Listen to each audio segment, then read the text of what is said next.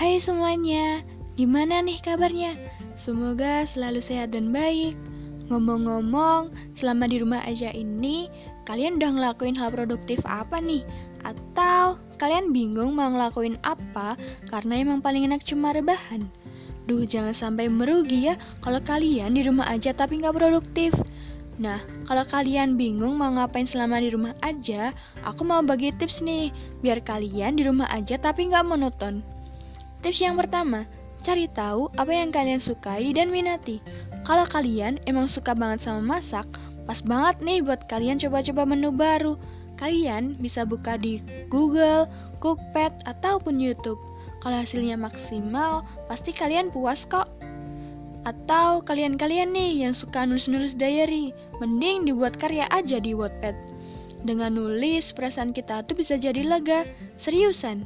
Nah, tips yang kedua, kalau kalian emang males banget buat turun ke dapur dan pengennya cuma rebahan tapi tetap produktif, bisa banget.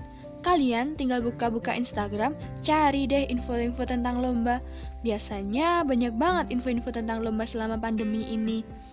Tips yang ketiga, kalau kalian emang orang yang malas banget buat ngandelin pikiran, bisa banget buat kalian ini olahraga. Tapi tetap dilakuin di rumah aja ya. Nah, dengan olahraga selain jaga imunitas, bisa juga kan jaga berat badan. Kalau yang aku lakuin selama di rumah aja ini, aku udah coba masak menu baru.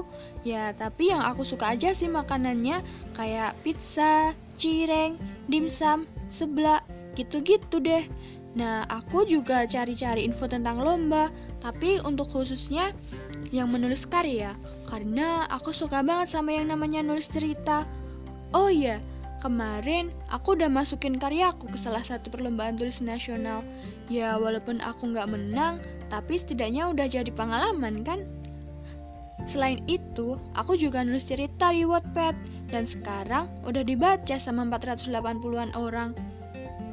Nah, itu sedikit pengalaman produktifku selama di rumah aja. Yuk, walaupun di rumah aja, harus produktif ya. Stay safe and healthy everyone.